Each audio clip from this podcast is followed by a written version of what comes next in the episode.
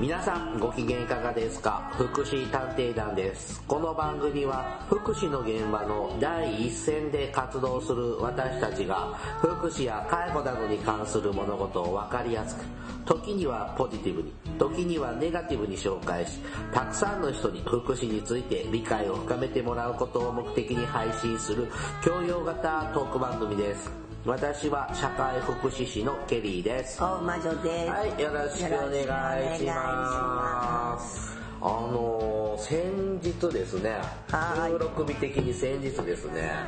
ちょっと私たちの知り合いの社会福祉士さんがはい。急にお亡くなりになって、あ連絡来なかっあ、そうなの、足。うん。で、ちたあの、ストハンょっと、あの、あ、驚いてみた。の。はい。まあそうですね。てかごめんな何人かいらっしゃったのでちょっとどの方のことをおっしゃってるのか が申し訳ござざいません。なんかちょっと不幸こんがなこ続といたんですけど続きました。はいうん。私も不幸だったけど。うん。ねはえ、えーなんかしばらく、あのー元気になったと思ったらしばらく顔見なくって、い。ねそのちょっと体調悪いんじゃないかとちらって聞いてたらまあぽっあっさりとまあ本当にねまあまあまああのらしい生き方というからしいあのまさに終末期の過ごし方をされましたね。まあちょっとですね個人的には晩年にだいぶ嫌なことをされたのであそうなのうんうんちょっと個人的にもいいやと思ってあまあね、うん私はなんかね晩年とか最後のだから本当に1年前にその方にはえーっとなんか物を食べさせてもらったあそうちょうど1年前かうなんちょうど1年前にまあちょうどちょっとこうでもねその時は別に病気って自分も気づいてらっしゃらなくって本人さんは。あまだ大ま病あのだ前けだねど調子は悪いんだけどカバカバ食べて飲んでた時期でうその時にしこたま、えー飲んで食べさせてもらったんうんすいませんそんなそんな私ですのであの感謝しておりますうん僕はねもうなんか本当にひどいことちょっと傷ついてあそう今まで仲良か仲良くさせてもらってたけどもう台無しにあーもういいですってだからその、うん、僕的に傷ついて、でまあその後も何度もお会いしたり一緒に飲んだりするけどもう社交辞令的なあー振る舞いしかちょっとできなかったという私はちょっとその時にいろいろお誘いをいただいたけどお断りをしたんだけど、その後から体調が悪くなって、うんうんうんでその後こうそれこそれこそ去年の今頃からじゃないですか急激に体調悪くて、でその後あの病気が見つかってですよね、うん、まあまあでもなんか本人らしい最後までその方らしかったのかなとは思うけど、まあ思うとこはいろいろありますよあの、こうなんていうかなやってることとまあねあのいろいろまあいいや、はいやめたなんでしょうね今年の秋は本当多かったね不続きでね特にこの収録月の初めは結局ねなんかね UFO かなんかが来て悪い気をまいたんじゃないかっていうのはねちょっとあのとある筋からの情報なの本当で多すか分ねそれがねあのこの今収録月の最初の10日間ぐらいはこう多分ねなんか来てたんだよ宇宙からでこうなんかこう悪い気をまいててねっていうような、えー人も多かったよねなんかね、メンタル系に弱い人がもうバタバタバタバタです本当にバタバタあのー休職とかあーその精神科病に入院とかあまあ え、バタバタもそうだし、逆にめめちゃめちゃ変な元気になって、うんこうわーわーわーわーわーわーいろいろあったりとかもあったこうなんだろう抑えが効かなくなっちゃったりとか、大騒ぎしたりとかもありましたそれから、えっと正直そうですねあのそういうのにあー巻き込まれたりとかした人もいっぱいいたみたい。ね、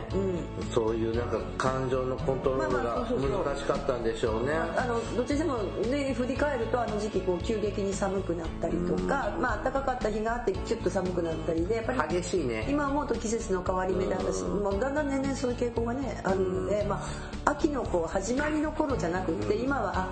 このぐらいの時期があの秋のこうそういったね気候の変化と精神状態とかの、で自分自身だってほら今ちょっとほらいつもは美声なのにこのガラガラ声は何よっていうのはこれ風邪ひきましたあそうなの私風邪ひいたのであれ時々咳き込みますそんまへんちょっと気をつけてねあのそう SNS で誘われて、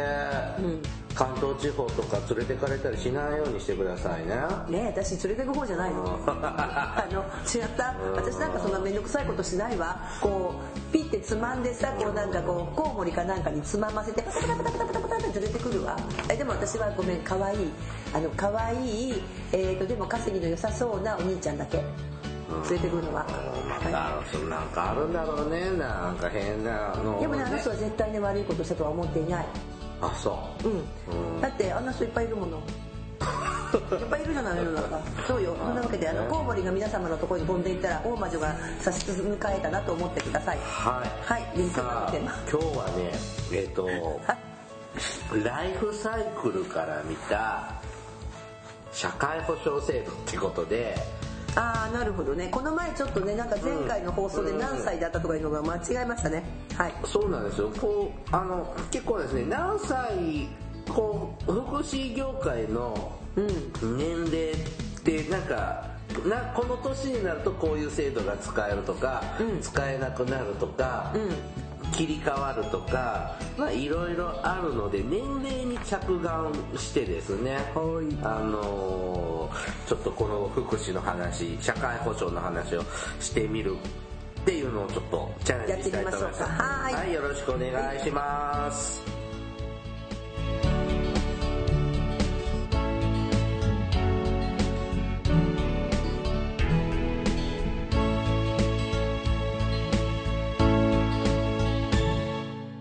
福祉探偵団福祉探偵団第210回ですね。まあ、年齢と福祉みたいな。まあそうです感じですねてかまあ、生涯においてなんかこう、福祉っていうとさ困った時とか、あたかも何もこう私は福祉の世話には何もなってないのって。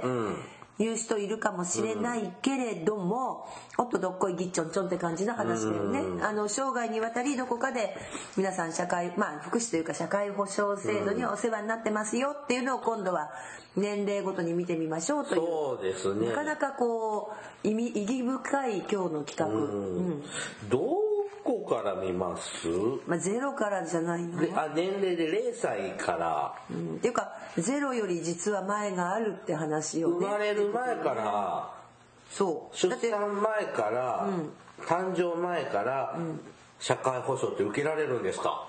そうですねそこはいい視点ですねおー何がありますかだってちゃんとここにほら表に書いてあるじゃない生まれる前があるよ0歳の誕生よりこれ右側に年齢があれでしょ加算されてくんだけど、えっと誕生より左側にあるよねここに。妊婦検診えーへえそう妊婦僕検診妊婦になったことがないし結婚をしたことがないのでそりゃ17歳、うんはい、だからこれは妊婦検診は受けたことないよねないですはいはい、あの、まあ、あの、そうそう、0歳より前があるんだけど、やっぱおな、ね、あの昔からあるよね、妊婦さん、まあ、例えば、大体さ。なんか妊娠がわかるのってさ、大概一番早いところで2ヶ月ほうというか2ヶ月目に入ったつまり1回目の生理があだ1回目っていうか1回目っていうと変だけどそのまあ性行為がありました、はで次の生理があるかないか妊娠診断やよくあうんのテレビドラマであるでしょ、うんおしっこかけたやつをこう見てさあそうなのどうしようとかあさーやってるドラマもあるよね、まあ検査薬ね、あれで、まあ、今はあれで見る人が多いかもしれないけど、まあ、昔はあんなのなかったけどさ、まあ、次の次のっていうかその生理が来なくなりましたから始まるじゃないですか女性の場合は適齢期の。来ないのって私も来ないのあはまあやそまああの、はいババアは来ないと言われるだけです23ヶ月ちょっとないのそう23ヶ月ないっていうのはないもう1回飛んだらうん女性の場合はおかしいって通常あ思うもんだな思うの、へー男子はあそうねで一うん回通常だと飛ぶと、うんまあおかしいっていうのは一つは妊娠二つ目は病気の可能性、から精神的なストレスとかで、はいうん止まっちゃう場合もあるし、うんもう一個あの更年期とかね、うんあるかもしれないし。何にしてもこうちゃんと定期的にとかねちゃんとなってたリズムがないのはおかしいって思うから、まあ、異常と思うので、まあ、そこで大体こう分かると大体、えーいそその28日を1周期に 1, ヶ月だからさ2ヶ月目になるよ、うんうそうんするとうんね、受受精してから2ヶ月目だからそのくらいからですよねあー私その頃はまだ不安定だからうんお医者さん行ってそれでもう分かることは今分かるもちろん分かるんだけどだって今エコーとかかければあのある程度の判断できるじゃないわですかかるの2ヶ月よく確かさわかるはずですどどの映画とかドラマとかではさ「ねえあなたあの3ヶ月ですって」とかって、3ヶ月ってよく聞くよだから3ヶ月はもう確実2あーヶ月って時その時期ってさひょっとしたら生理が遅れてるだけとはいはかいはい場合によっては受胎はしたけど流産する自然流産とかも多いから自然流産ってあるのうん、あのだって自然に別にほらうまくこうあの着床しない着床とかね着床っていうかそのねあの卵卵子ができないな何そのうまく受胎しなかったも忘れちゃった、うんそんなことがあったりとか、まあ、例えば場合によってはそれがうまく育たない障害がある、うん障害があると変だけども、うまくこう育っていかないような場合に自然に流産、要するに生理みたいに出てくる可能性だってあるわけじゃんまだわかんないけどそうちっちゃいから別にだから分かんないあんまりこう問題もなかった、うんまあ、そそれもそうだしそれからただ生理が遅れてるだけとかねいろいろあるよねストレスとかでだから分かんないので3ヶ月って言ったらもう確実だって3ヶ月だら2回じゃない、うんうん、うんだから3ヶ月って話だと思うけど、まあ、一番早く分かるのは多分だから確実にあのお腹に赤ちゃんいますねっていうのを一番最初に分かるの多分3ヶ月よりもうちょい前で分かると思います。へだけどそうするとそうすると何をもらえるかっていうとあの、まあ、妊娠なんだっけななんか証明書みたいのもらってあ昔だけどね私私の体験は昔だけえ母ど子手帳じゃないのでその証明書を持って、うでだって母子手帳が病院がくれるわけじゃないのあ違うのあらそっから産婦人科とかレディースクリニックとかに「おめでとうございます」ポンってこ受れけ違付けてうくれる違じゃなうい違う違うあのし要市するに役所市役所とか町役場とか保健所とかのちょっといろいろかもしれない、まあ、そういうところにそれを持っていくんでしょその紙をああ妊娠しました診そう断書そうそうそうそうするん診断書というかなんかその証明書みたいなのがあったような気がする気のせい気の今ちょっと今の最近の話題じゃないけどだいぶ前だけどでそれで持ってってその母子手帳の発行をしてもらうえそんな面倒くさいのいちいち行かないといけないんだだからまずそこのとこでさ今面倒まあそのそだし今ねうお医者さん行く前提で喋ってたじゃんうん別にさ妊娠とか出産なんてさ別に病気じゃないじゃんそうですね医療保険使えないじゃんあそうなのそうなのあらなんか今日それで終わりよあい妊娠とか出産ってさ医療保険使えないじゃんあうん不正常であればうん異常じゃないかうんらうん異常分娩で、えー、と手術がかかると医療保険だけどん正常分娩の場合は基本的には病気じゃないからはいそうするとお金かかるじゃないはい検診とはいかはいはまあ、あのにそのために母子手帳をもらうとその検診のこうチケットとかついてるんだけどいさ、あクーポン券がついてなた確かねついてたはずだけどどどっかのところにはあるんだけども、うんちょっとごめんなさい記憶がもう定かじゃないでうす、んうんだけど、まあ数百年前の話だからねそうそう数百年前だからね、そうするとさうん行かない人もいるじゃないそうだねとかさほら、うんめでたい話ならさ子供できて嬉しいわと思ったら行くけど、うん隠したかったら行かないよねそうですねで時々ほらトイレで赤ちゃん生まれてましたはい死んでましたっていはいはいはいありまうねすねエイジの大域があってあれはそういう結果で起こるんだけど、はい、ちょっととある町の市役所の、えー、ととこに書いてある、えー、と母子手帳をもらうには病院にて出される妊娠届書をあそうそうそう持参の上、はいえー、と市役所と交付場所に行ってくださいってであーでしょだからそれをもらって行くのちなみにですね妊娠届書の提出にはマイナンバーの記載が必要となりましたえー、めんどくさいはいあそうなで、でまあそんなそこで今日は終わるわね、は でそれで母子手帳を発行してもらうんですけど、だからそのこと自体がまずは福祉、まあ、まず母子手帳だって別にタダでもらえるしさ、でなんたらレディースクリニックのカバーがかかってるのよ母子手帳によくうんそうなのあれはあのカバーだけレディースクリニックがくれるのああなるほどだから母子手帳そのものはあ宣伝してるんだそうそうそうそうそうはあはあで母子手帳そのものはあの別にあ各市町村そういうことがなんだね昔からあー昔の持ってないなんかすごい古臭いさ自分の母子手帳って持ってるけどさ私うも。んあ僕はちょっと分かんないですけ古ど文書あそう古文書みたいなのあるけどさうちに、昔からあるけどねはあ昔はそんなビニールのカバあーれだったでよ妊娠検診って定何回受ける何っ回てだこととで何ヶ月の時に検査しましょうねって感じなのあそうそう何回か、まあ、検診もあるしそれからあのそうちょっとごめんなさいそれが何ヶ月でてただね法定検診とかじゃないんだと思うのうん、じゃあ自治体で独自に進めてるっていうよりも多分ね法定検診だからさっきも何度も言うけど異常じゃないからさって話だし法定であったかな例えばほら予防接種とかと話は違うじゃんうんない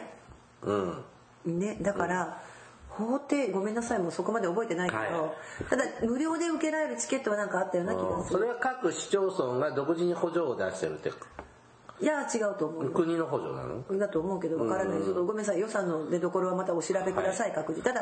い大事なのは今すごい今から大事なところを言いますが、はいこれだけで今日終わりますが、はいそういえばそう今月児童虐待防防止止推進月間なので月間ですね一言、はいあの昔は、うん単にこう持ってくるでしょさっきの書類、うんピッて出すとその窓口の人がピッてくれただけだったの、うんところが今は、確かねそこで面談をするの簡単な。面談面談室で目指してるとこまで行ったどうかわからないけど、まだこれでちょっと横の方でついたてなるぐらいのところで、でまあ普通にいればいいけど、うん、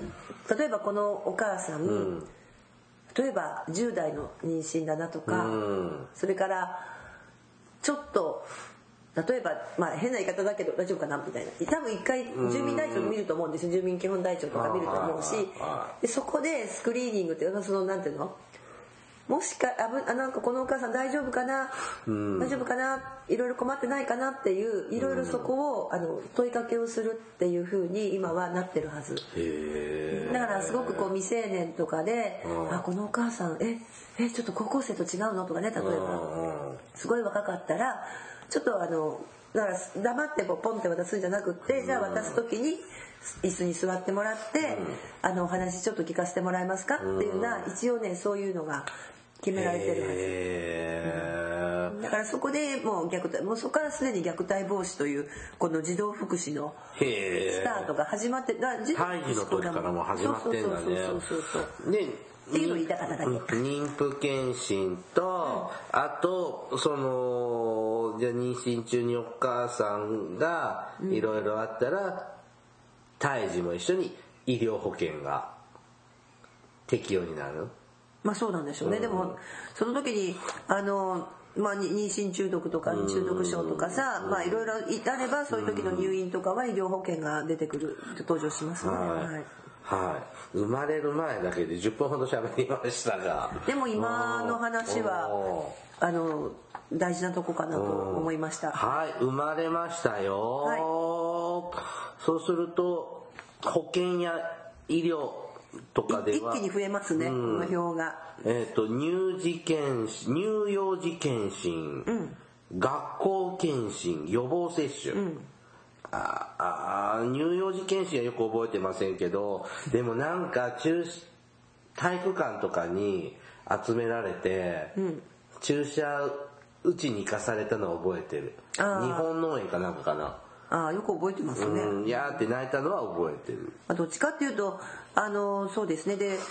そうですねこうまあまあ妊妊婦さんの検診もさっきも言ったけどでもこれ受けない人もたくさんいるわけだから、つまり母子手帳がない親御さんもたくさんいるってことでしょ、まず一つそうでだからそういう人たちはこうマークされずに。ずっと来て生まれてる子もいるだろうと、でまあ、でもその前にさ生まれたら出生届出してもらわなきゃね、で出生届出なかったらこれまず引っ戸かかって籍このなないっいて子こと供だよになるんねですね。いるんだよねそういう子もねはい学校検診は、まあ、よくインフルエンザの注射とか、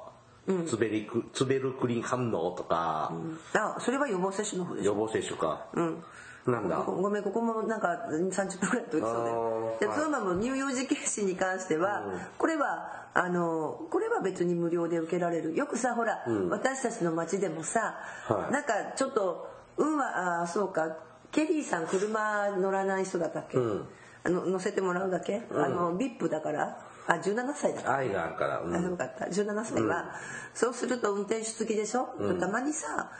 なんかものすごいあの私たちのこう町の市役所の駐車場が混んでたりそれがみんなベビーカーの人たちとかそういう日に当たったことないないあのあのそんなことあんのたまにあの何やっぱその乳幼児の検診日が決まってあーなるほどたりねするとそこにこう集まってくるなりとかねうんでで今は最近はパパママ2人揃ってくるのよへえ、うんえ予防接種とかで検診でしょ検診だけどそんなの人いっぱいいるよへえすでごそいねれがえーっとねえでわざわざわざわざ仕事休むの だってもういいすごいなもう今はほらイクメンが流行ってるからあーへえそうよでだってその前にこれだけで終わるよ今日、に妊婦さんの定期検診とか病院行くのに、私の時代だからだいぶ前でも、うんパパいたよへえまあでもおもちゃ図書館とかさああいうとこでさあパパママでね、いらっしゃってるとか聞くもんねうんそうだけどあのでだから乳幼児検診は、えー、と決められてる時期になりますが、最初は、えー、と多分通常だと出産した産院、マタニティうんえースクールじゃない マタニティ何、えー、とクリクリニック、うんとかでずっとこう赤ちゃんの時は見てくれたりしますねほうでそれが母子手帳にこう記載されてるじゃないうんでその後、えー、と1歳半検診と、今3歳か4歳の検診、うんでそのそれが国の多分検診で入ってる、うんそれはそのそれで集団で見てもらって、発達チェックかけてスクリーニングして、だから別に健康面だけじゃなくてこう発達的にちゃんと成長してるかどうかもあのチェックかけますはいはいが乳幼児検診ですねはいはいでえっ、とふ社会福祉の方ですけども、0歳から利用できるのが保育所認定こども園へそうですねあとまあまあ保育所ですねでもあとれ 0, 歳からでもいいまああるかだって、えっと、さん保育所は産前産後が何週間だっけ3年産後8週間だから生後2ヶ月から預けようと思えば預けられるはずだと思ったけど今はほらなんかいい育休3年取る人多いけどさああそうだねでも今うん昔は本当にすぐ出産後えっとその要するに産休の期間が明けたらすぐ預かれる体制は取ってるはずです、はい、あと地域の子育て支援サービスもまあいろいろあるわね各町でね、いあと児童発達支援事業、はい児童発達支援センター、はい。まあ、これは、あの、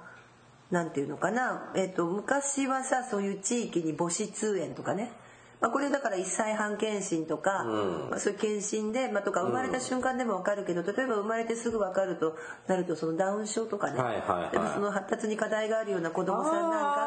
かがもう生まれてすぐの段階からうん早期発見早期療育って言って療育をするための児童発達支援ですよね。ああだからあの私たちの地域だとあそこの病院に行けっていうところかまあ、病院とかとかそれからあの母子母子でさ、うんあのっていうのがあってるけど、うん今はこれが民間にオープンになってるので、うん民間さんがこの児童発達支援事業っていうのをやってるのもありいっぱいあります、うんはいなるほどねであとで児童手当の支給もそりゃそうだよね生まれてから、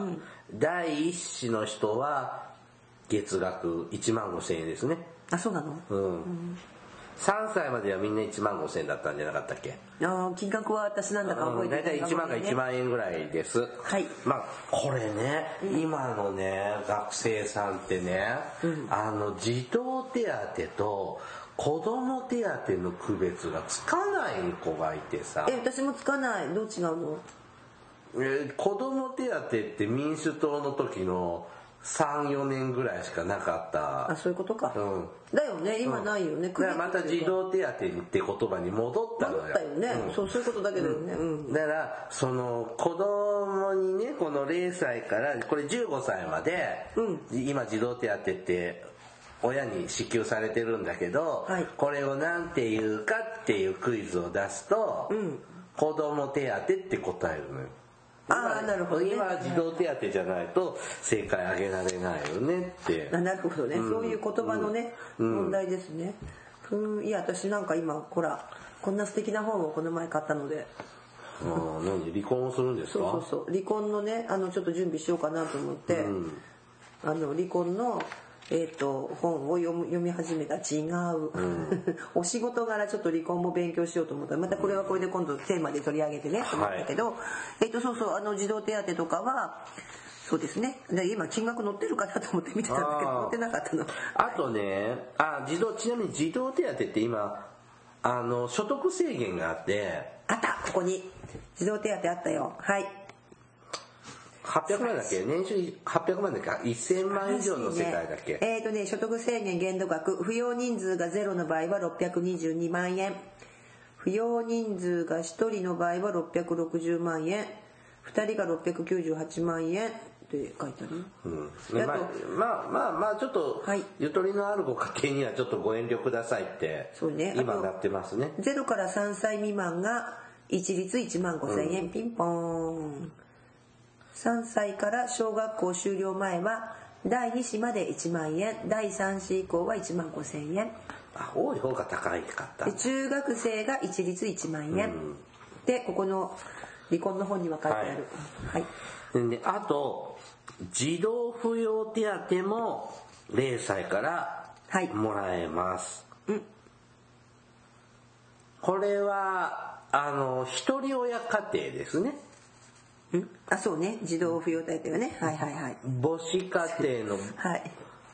母子および父まあ子父子および並びに家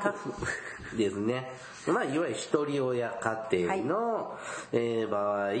ー、とお子様が一人いる一人だと4万2千円ぐらいああいいとこ行って4万2500円だけどこれ所得所得制限があってえーとかもあるけど物価の変動によっても変わるし、うん支給額は所得に応じて変わります、うんそうでもに年収200万円以下じゃないともらえないってぐらいかもしれない、うん、なのでちょっと不死家庭とかはあんそうそう一人親でも、うんあのちょっとねって、うん結構それはすごくこう言われてる部分ですよね、あの一人親でもそのお父さんだけの家庭っていうのには意外にこう冷たいというか、うんし最近だよ、こ少こないよね4、5年、4、5年、まだ10年ぐらいだよね、不死家庭にも支給されるようになったって。この児童扶養手当って。ああそうですね、はいいろいろうんなのかな私ごめんなさいそこ不勉強ではありますがでも確かにあのというかそもそもその所得の制限がさよりなんかこう不死あのどうしても日本の場合男の人は働いてるイメージがあるもんで、割と所得があったので、あのっていうのもあったかもしれないよねっていう、でここれが受けられますこの辺は児童扶養手当とか市役所にご相談ですねうん児童手当は勝手にくれんのえ勝手にくれるの知らない申請出すの知らないくれるのは知ってるうん、くれるの知ってる多分ね出生届出せ出生届の時にね一緒にねなんかいろいろ書類書いといてってそうだよねうん言われて、なんかよくわかんないけど書いてったんだと思うよ、あのちなみにね児童手当は15 5歳まで歳までで、児童扶養手当は一応18歳までだけど、なんか二十歳までもいけるのなんかね満18歳になった最初の3月31日までの子供をなんだって、うんね高校卒業まではって感じなんだだけど二十歳までいけるのなんかこの表には三角形になってなんかよくわからないのこれ、まあでも基本18だろうね、うん、基本はまあ今のが18ね、今もうんはいはいで障害のある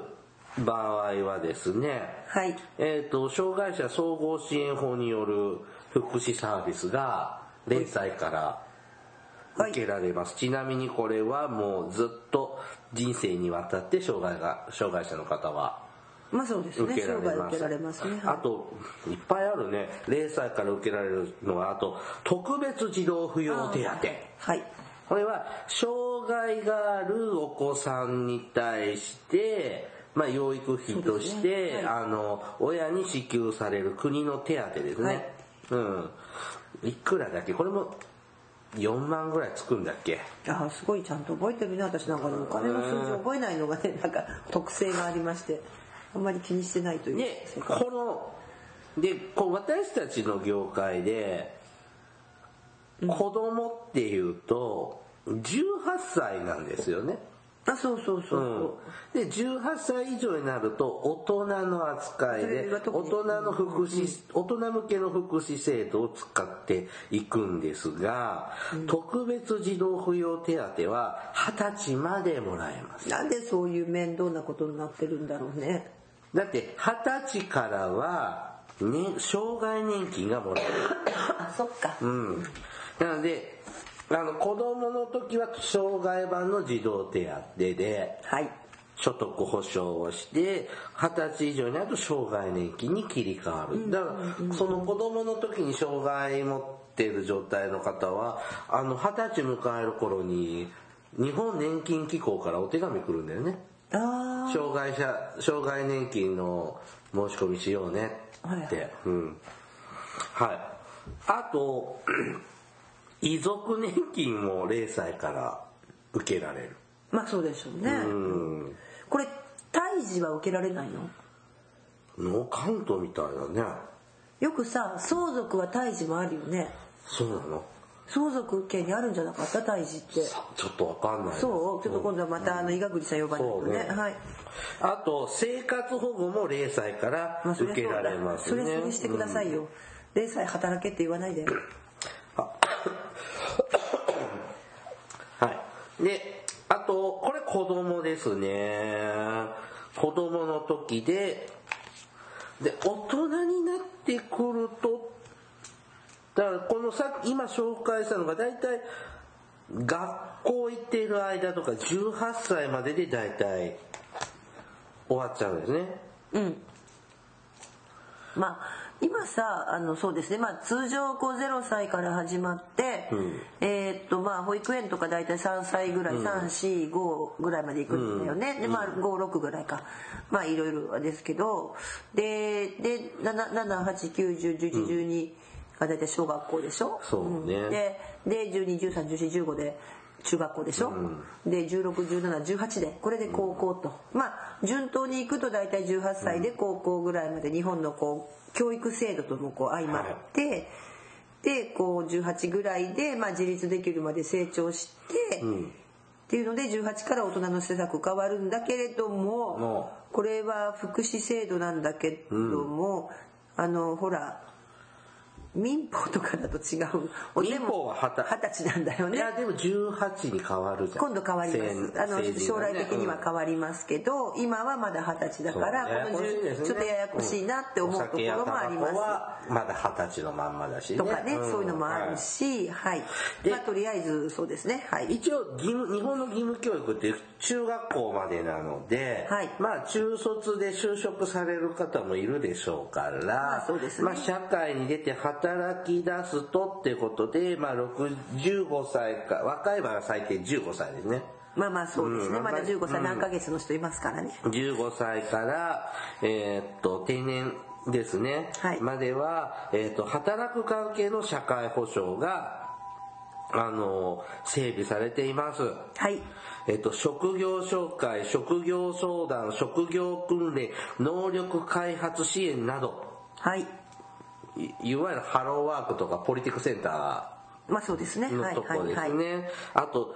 男女雇用機会均等、なんでしょうね、これね。と、うんえーっと、い育児介護休業と、まあだからあのなんて言うんだろうな人を雇う時にはもう介護とかのさ、まあ、まあ育児休業とかでもし、はいそういうのもしなきゃいけないとかっていうルールは決められてますもんね、うんはい、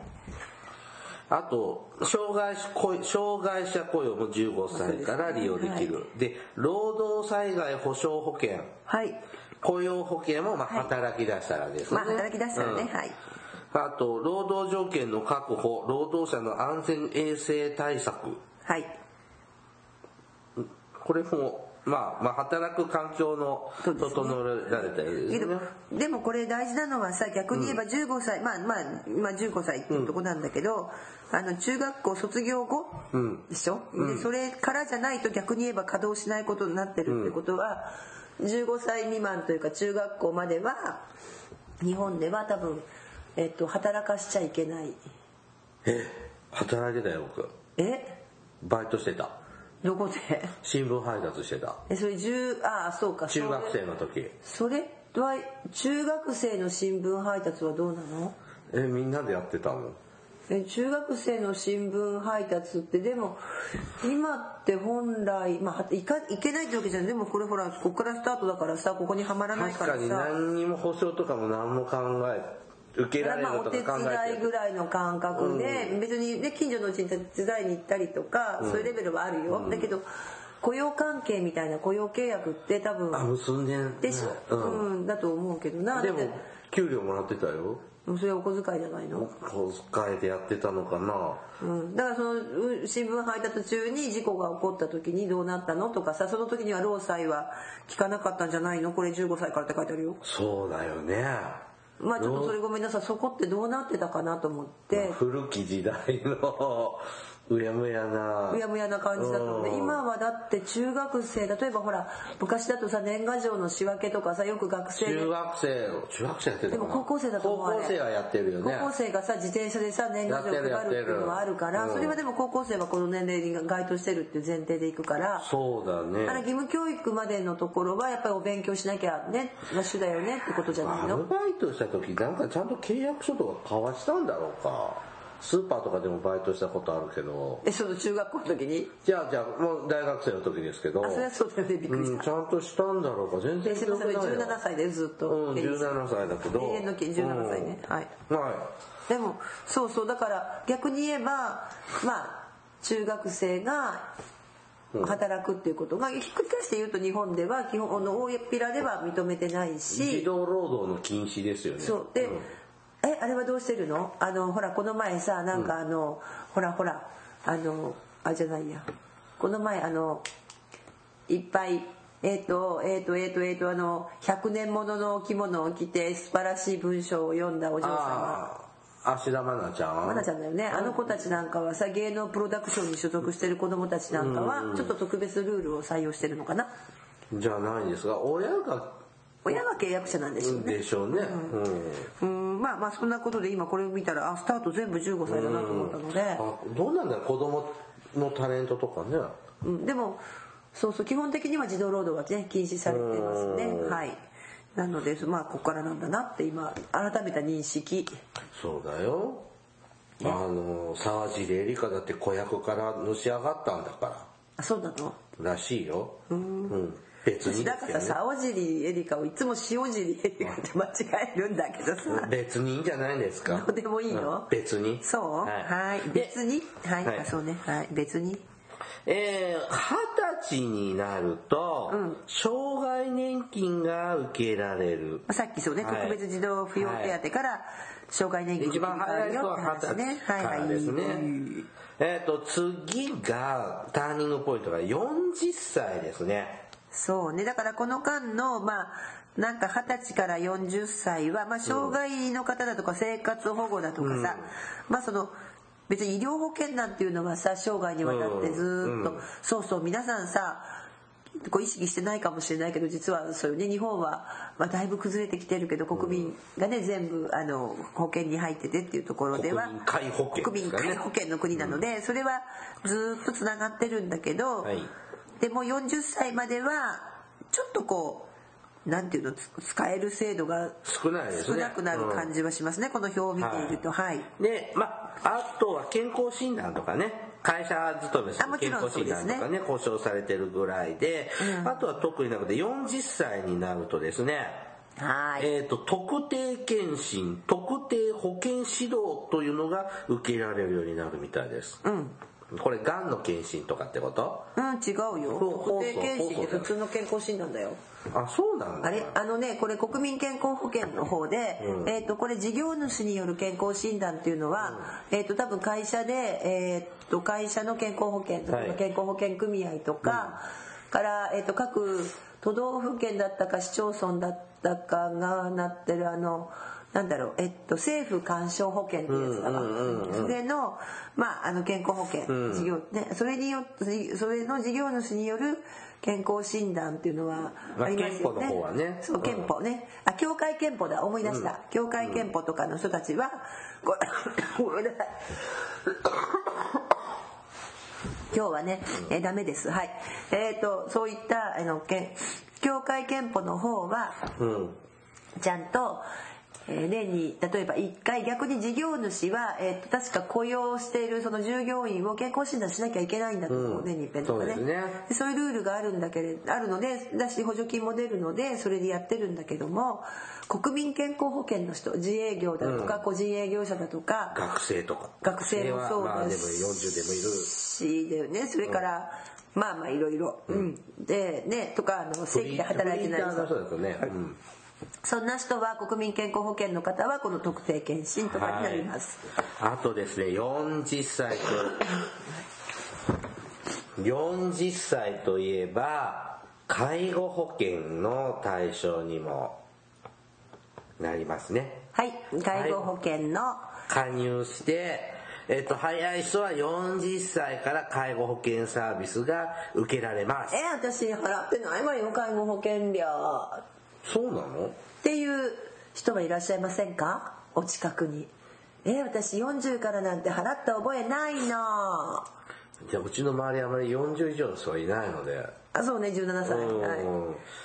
えー介護保険料どうやって払ってるのってなんか昔やったよね。うんはい。まあ大体社会あの会社勤めされてる方は給料から天引きされてますのでいまいち分かりにくいはい。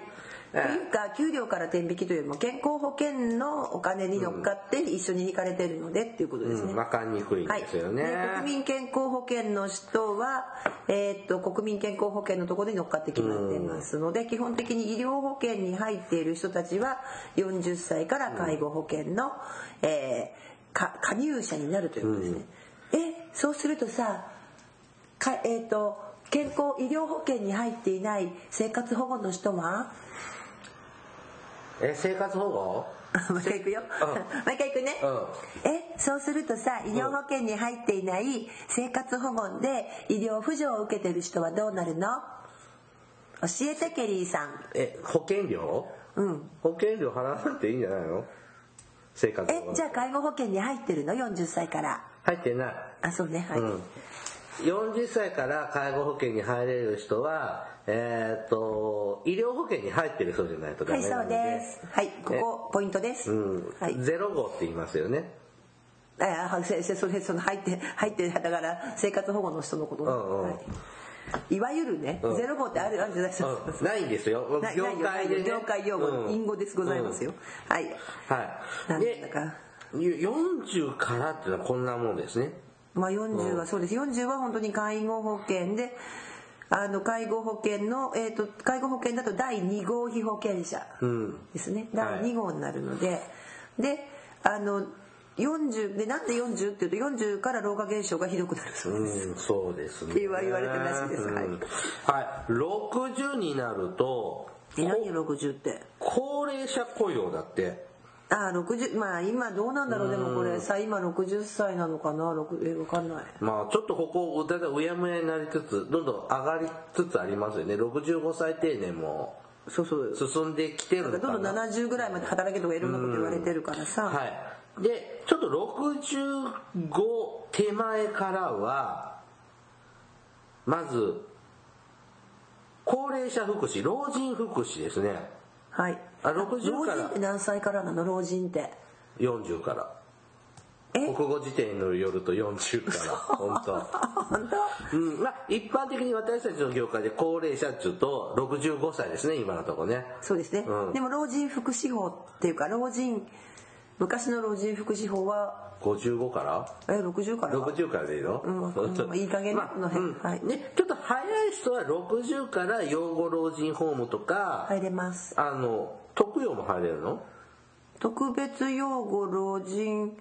ホームもああここそれねちょっとややこしくなるかもはいじゃあやめますやめま時間がないのではい、介護保険の話を言わなきゃいけなくなります、はいまあ大体今65以降だと思ってもらえばいいんですけど、早くも使える場合がありままあ、す60歳から多分老人福祉法の制度は使えるかもだだと思ったけども、はい。で、もう一丁、60からじゃないんですが、えーっと、60過ぎからは老齢年金が受けでらもれます。ねなんかどんどんくれないって言ってるやんどんどんずれてきてますけど、実はフライングでもらえるんですよね。あそうそうそう前ん田そさんの分安くはなっちゃうのね。うん。早く死にそうな人は早くもらうで少ないけど長くもらう方がいいかそうあれ70まで引きのもらうのを遅遅くしてもいいんだよねなんかあるよね、うん、そうすると早くもらおうもらえる金額が高くなるそうそう200歳まで生きてるといっぱいもらえる、うん本当に税金泥棒ですよねはい はいそんなもんですねあとですね65からは、えっと、医療保険が前期高齢者医療ってあるのでもごめんなさいそんなに意識したことないけれどもまあこれでも65から75は前期高齢者っていう言葉で表現されますねあの業界は、まあ、国民健康保険だよね。だって、働そうですね保護法ですね。で、75からは後期高齢者医療制度ですねあのなんかこの後期高齢者っていう名前やめてくれやめてくれって言われてこれも何年前でした始まったの後期高齢者が、えっとね、福田総理の頃なんで、はあ、ねえなんかこれあの、もう十何年になりますよそうなると思います、うんううんん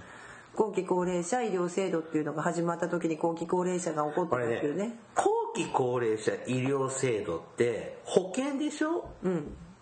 なんでさ、国民健康保険とか健康保険とかっていうのに、これだけ医療制度って言うんだろう。なんかさ、これもでも、だから後期高齢者医療制度保険っていうのが正しい言葉なのうんどうですかねなんか変なのって思いながでら。もほらで一応それがあの75歳っていうのが、まあこう後期高齢者のスタートになってるの昔ではね、70歳からだったんだけどね。老人医療ってね。ああそうかでも昔は無料だったからね、うん、だから後期高齢者医療制度のご先祖様は老人医療費支給制度あああれが70歳からでしたね。うん今度なんか後期高齢者医療制度も、まあ、なんか負担率使えようとかって言ってたね、介護もそうだしね。まあそれそれこっちが増えてくるからねうんうんはい。ね。ってなってるとさ生涯にわたってさ私たちは、まあ、割と20歳から40歳のこの20年間は健康で頑張って働いてたらあんまりお世話にならないかもしれないけどでも働いてる分だけもし急に辞めちゃったらとかたいあの会社が倒産したら例えば雇用保険のお世話になったりこれもねはい社会保障だしはい。よく雇用保険は皆さんねそうやってもらいに行くじゃない。そう。辞めた人そう、僕、 お世話、ハローワークってちゃんと行ったことないんあですよ。そうなの、ううんんあの雇用保険は結構なんだろうあのでも周りのや人めたたらちはね、もらえるうよん。使ってますけどね。 20ね、だからまあ20年間20から40まではねあれだけども、まあ、あとまた40からは介護保険をはじめとして、まあ、老人老人化が始まるというか、高齢、ねあの老化が始まってるのでっていうこう社会保障制度が。まあ、ずっと0歳生まれる前から亡くなるまで日本は一応整ってますよっていうのがはい日本の大きな特徴ですか、はい。ちょっとね、年齢からって使える制度ね。うん。ちゅうのでちょっと紹介してみたけど。あの試験受ける人はもうちょっとちゃんと,、えーと法律をきちっと読んで、えー年齢もう一回頭に整理をし直してください。はい。はいありがとうございました。 This is 福祉探偵団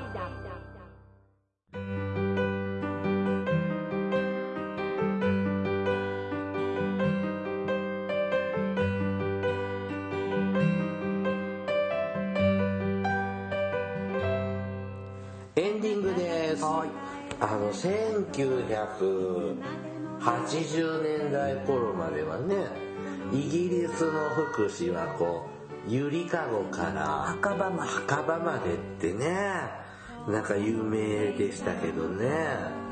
あの、スウェーデンは、あれ、胎児から天国までって、ほう故障が。天国までって何お墓建ててくれるのいやなんか死後残った家族さんへの保証みたいなあものなのか保証ななのかグリーフケアか亡くなられた人たちのこう悲しみを共に分かち合うとか余計ななんこともかああるるよのねかねだからまあイギリスのゆりかごから墓場までっていうのは、まあ、赤ちゃんから死ぬまで手厚い保証がされてますよですけどまあ胎児からっていうのはまあまだお母さんのお腹の中にいる時からまあってことなんだよねそうそうそうじゃあまあ大事なもんお腹の中にいる時うん、だからまあ日本はちょっと今のこれで見るとまあ胎児から墓場までって感じかしらうまあそうねんうんまあ、墓場の後まではこう書いてないけどね,、うんねうんでも確かにあの非常にまあ整えられてるんだけどこれってさほら例えばさっきも医療保険にしても、まあ、これほら整ってるけどなんていうのしそもそも日本の社会保障制度はよく申請主義って言われるからさ、はいはい申し込まないとね自分で申し込んだりとか、例えば医療保険も自分でちゃんとかけないと国民健康保険料払わなきゃいけないし介護保険も介護保険料払わなきゃいけないしというのもあるので、まあ、もちろん税金で賄われてる部分もあるけどね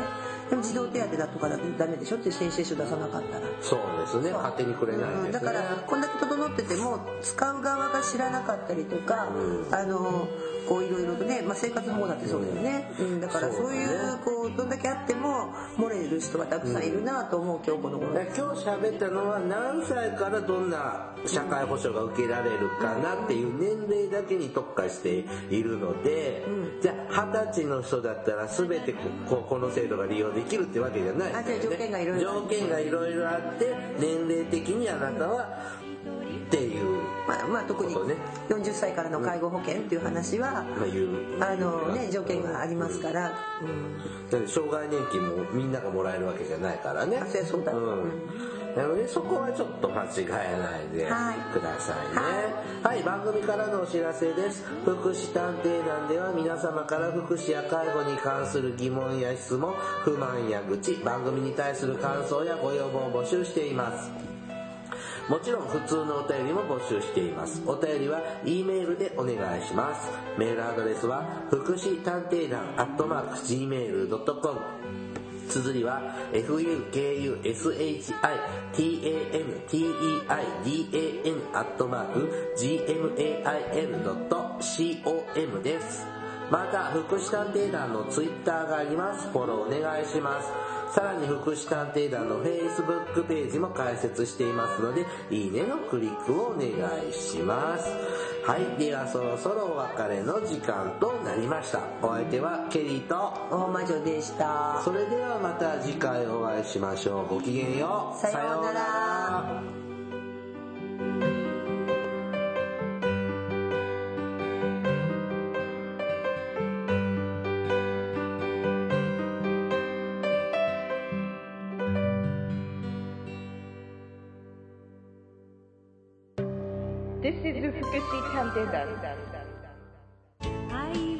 は Hi everybody, how are you doing? This program is educational type talk show distributed for the purpose that we who work in the front of welfare, introducing about welfare things and care, etc. This program sometimes for negativity and sometimes for positivity, also intelligibly for getting deep and understanding about welfare for many people. 福祉探偵団聞いてねー